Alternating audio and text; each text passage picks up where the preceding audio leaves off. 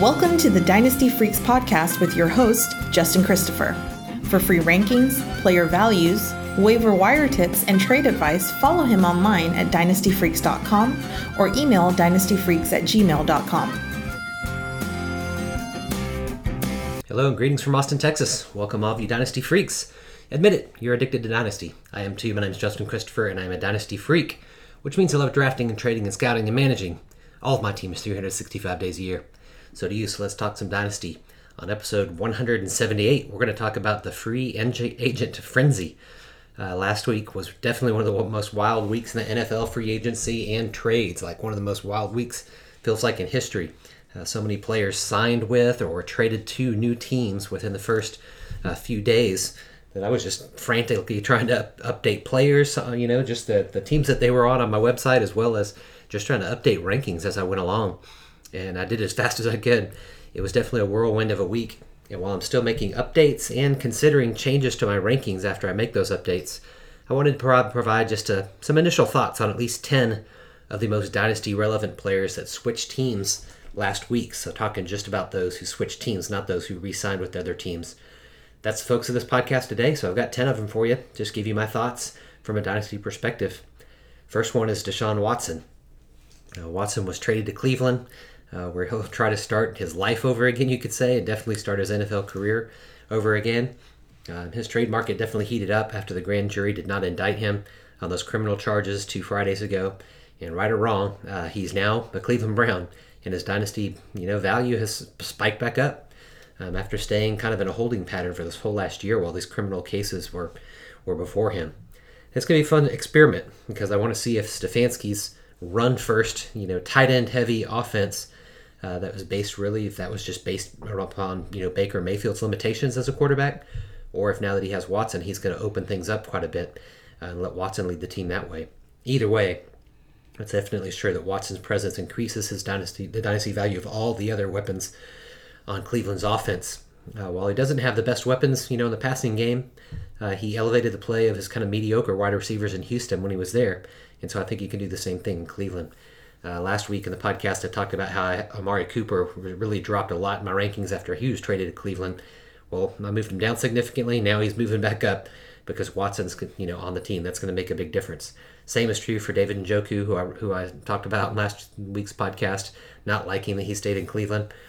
Well, now with with Watson there, and Njoku and Harrison Bryant, uh, their value takes a bump as, bump up as well, especially since Austin Hooper, whom we'll talk about later, uh, was traded last week too. So not really traded; he was dropped and picked up last week. So uh, pretty pretty interesting news with Watson. We're going to see how we you know how this all plays out legally. Don't have any comments on that regard.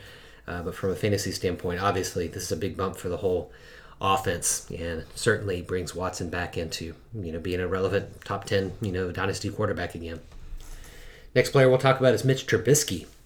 Trubisky signed with the Steelers, uh, who definitely plan to give him a second life too. Kind of like Watson's getting a second life, Trubisky's going to get a second life too.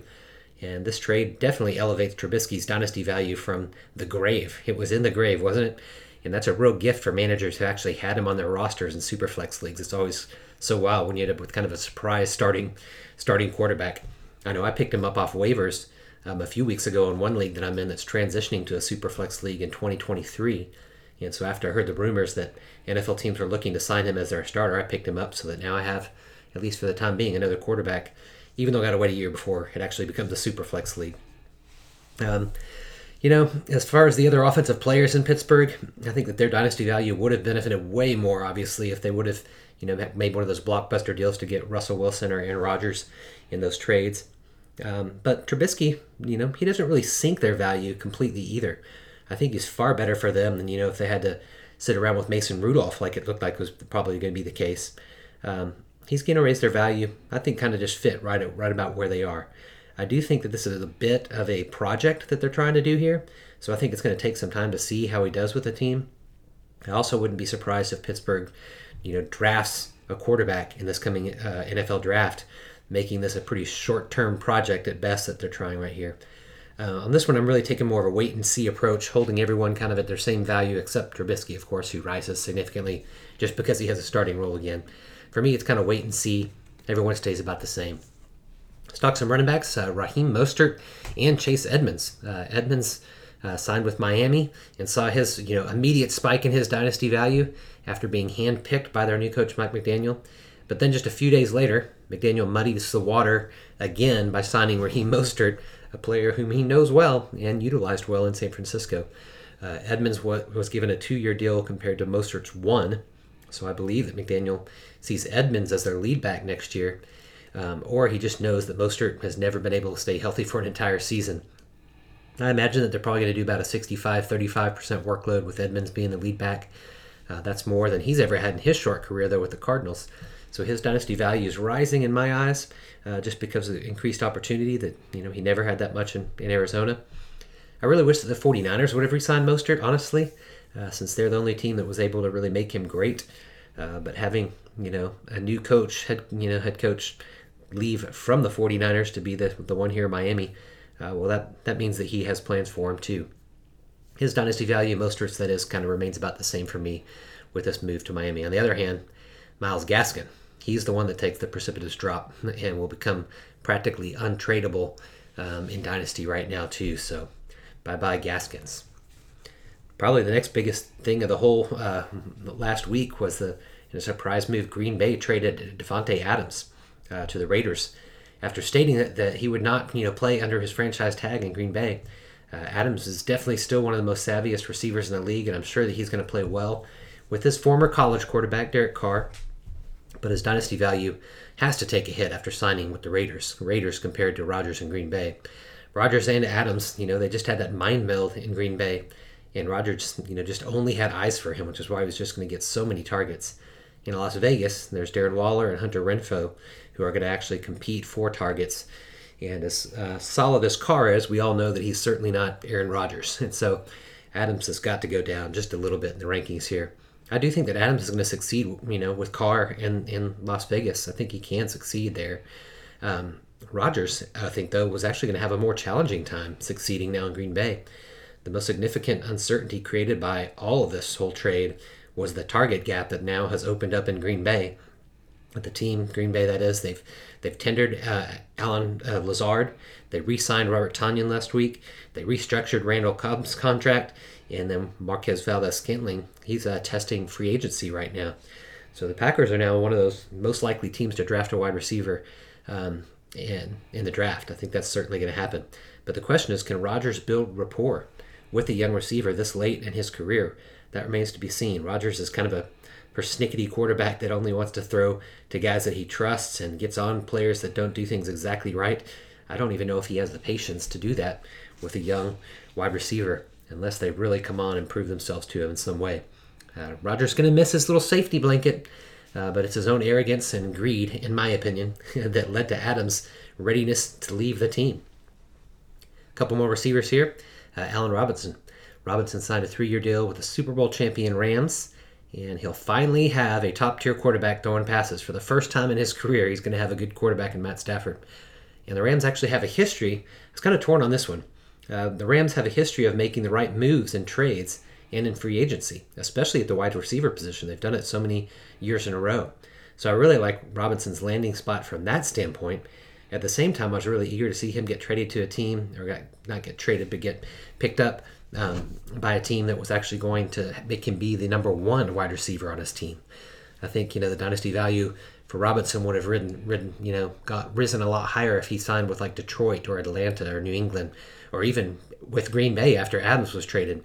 Um, given him, you know, the wide receiver one on a team where he's going to be the wide receiver two, obviously, behind Cooper Kupp in, in LA. That said, um, I'm torn here. I wish he would have been a wide receiver one, but that said, they've done a really good job making even wide receiver two guys relevant. So I'm going to go with, uh, hey, McVay and Stafford, and them I trust. So I believe that he can uh, resurrect his dynasty value in LA, even though he's, you know, clearly the second fiddle to Cooper Kupp. That sparked another one. Uh, Robert Woods we'll talk about. The Allen, Allen Robinson trade created a path for Robert Woods to go to the Titans. Woods is one of my most rostered players. I think he actually might be my most rostered player. So I was pretty upset when the Rams signed Allen Robinson because I knew that didn't that didn't bode well for him. I didn't want to see him become the third most targeted wide receiver on his own team, which looked like that was going to be the case. So in, in a way, I was actually pleased to see him get traded to the Titans, where he can really can become back to being a wide receiver two on his team. You know, he'll be definitely behind the alpha wide receiver one and AJ Brown. The Titans' offense is not nearly as efficient as the Rams, so we got to admit that part of it too. But I do think that they can produce enough to keep Woods as a starting wide receiver in the dynasty leagues, particularly those leagues that require three wide receivers in the lineup. I think Woods, his uh, you know, is definitely has diminishing dynasty asset right now. He is, but I'm really hopeful that he's going to produce with the Titans. You know, playing out what's likely going to be his last NFL contract for these next four years with the Titans. Um, could have been a worse landing spot, and even staying with the Rams could have been worse for him given Allen Robinson's new presence on the team. So, not the worst of situations, but Woods is in a little bit better shape, in my opinion, um, even though he's admittedly dwindling in his dynasty value. The big wide receiver was Christian Kirk. Kirk signed the biggest wide receiver deal with Jacksonville, who spent free agent money like it was going out of style over the last week and a half. Uh, his four year, $72 million year makes it clear that they see him as their wide receiver one. The only problem is that he's never done that before. And unlike Allen Robinson, who I just spoke of, uh, I wanted to see Kirk sign with a team where he could be more effective as a wide receiver too, which I think really suits his game better. So I don't think that he can do what Jacksonville and Coach Pederson expect him to do. On the positive side, uh, he is paired with Trevor Lawrence, who could only improve on his mediocre rookie year. Um, after the signing, I moved him up a little bit in my rankings just because I'm convinced that he'll get more targets than he has before with the Cardinals. But I didn't move him up as much as you know I think most people think that I would. Um, if I think if he would have signed with a different team where he could have been paired with a wide receiver one, that was what he's best suited for. The player that was hurt most by this trade, though, uh, and the signing of Zay Jones by Jacksonville is Laviska Shenault. Man, my hopes of Shenault becoming the player that I once traded a first round pick to get are dwindling very fast. That said, I feel like Jacksonville is also just putting a bunch of stuff into what I'll call a roster soup just to see how it tastes. And from an athletic standpoint, I still think Shenault has a good chance to emerge if that's what they're doing here, just creating a little roster soup. I think he has a chance to move, you know, emerge as the best wide receiver on the team. But you got to be realistic that the money says too much. The money says otherwise, and they just gave all this cash to Kirk, And so Shenault's uh, you know, really dwindling in his dynasty value as well. Next wide receiver is DJ Chark. It's been a long time since Chark's breakout season in 2019, which is why his dynasty value has been falling, and it's why the Lions only signed him to a one-year kind of prove it uh, type of deal. Uh, his signing changed my expectation for Josh Reynolds too, who I you know talked about last week on the podcast. Um, but I could still see the three of them: Amon-Ra St. Brown, uh, Josh uh, Reynolds and DJ Chark, you know, being the three wide receivers in their three their three wide sets.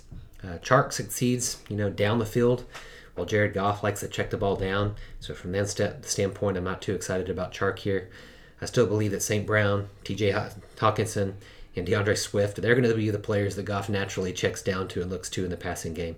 I'm sure that Chark's going to have a few big games, but he's going to be a really unreliable starter in fantasy lineup, so his dynasty value uh, was not helped by this, in my opinion. And his signing, by the way, does not affect at all my love of Amon-Ra St. Brown. Still believing in him. Let's touch on two tight ends to stop this uh, before we before we end the podcast. Uh, first is Evan Engram. Uh, Jacksonville also added Evan Engram to their roster soup, as I called it, uh, signing him just to a one-year deal. Uh, Trevor Lawrence, you know, surprisingly made Dan Arnold and James O'Shaughnessy's fantasy you know, relevant at points this last season. Both of those guys were at points.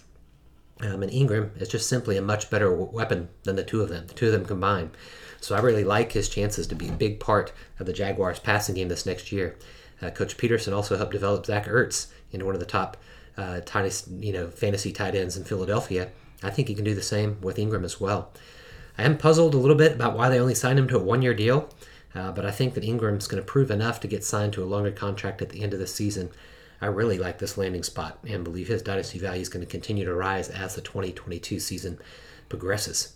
Uh, also, might mention here that Ricky Seals Jones also signed a one year deal with the Giants to take his place, to take Engram's place, and it appears that he's got the job kind of to himself because the Giants also cut Kyle Rudolph.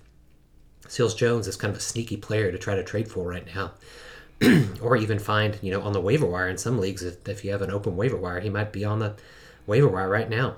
Uh, both Engram and Ricky Seals Jones uh, have one year to prove themselves on these contracts, and I'm really interested in acquiring both of them in the leagues this week. I'm going to be looking for those guys to, to pick up in a trade. Final tight end that we'll mention is Austin Hooper. Uh, Hooper was cut by the Browns, and then he signed with the Titans. Uh, like Engram, I love this landing spot for Hooper. Uh, Ryan Tannehill has, and the Titans' offense have made, you know, tight ends fantasy relevant. It was he, it was uh, Tannehill who gave Jonnu Smith the best, you know, fantasy year of his career, and even made Anthony Firkser kind of a thing for a moment this last year too. Uh, Hooper definitely struggled to produce in Cleveland, but I really think that was less about him and more about the tight end rotation that they had in the Browns, like I talked about on the podcast last week. In Tennessee, though, Hooper's going to be an every down tight end, and that's going to make him become a very startable fantasy tight end again. I think his value is never going to creep back up to the height it was, you know, after his breakout season in Atlanta.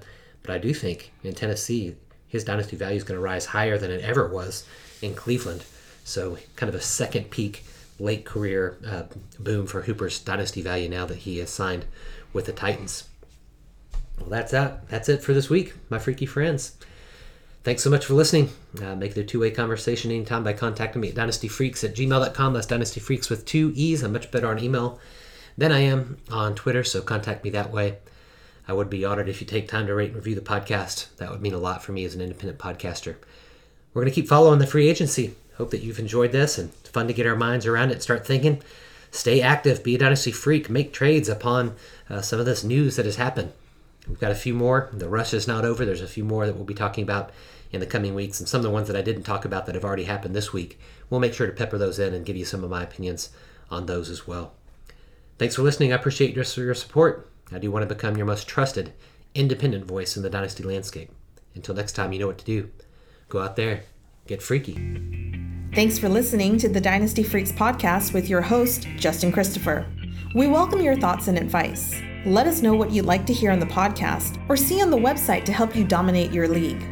Justin prides himself in responding to every email, so hit him up anytime at dynastyfreaks at gmail.com and follow him on Twitter at LonghornJustin.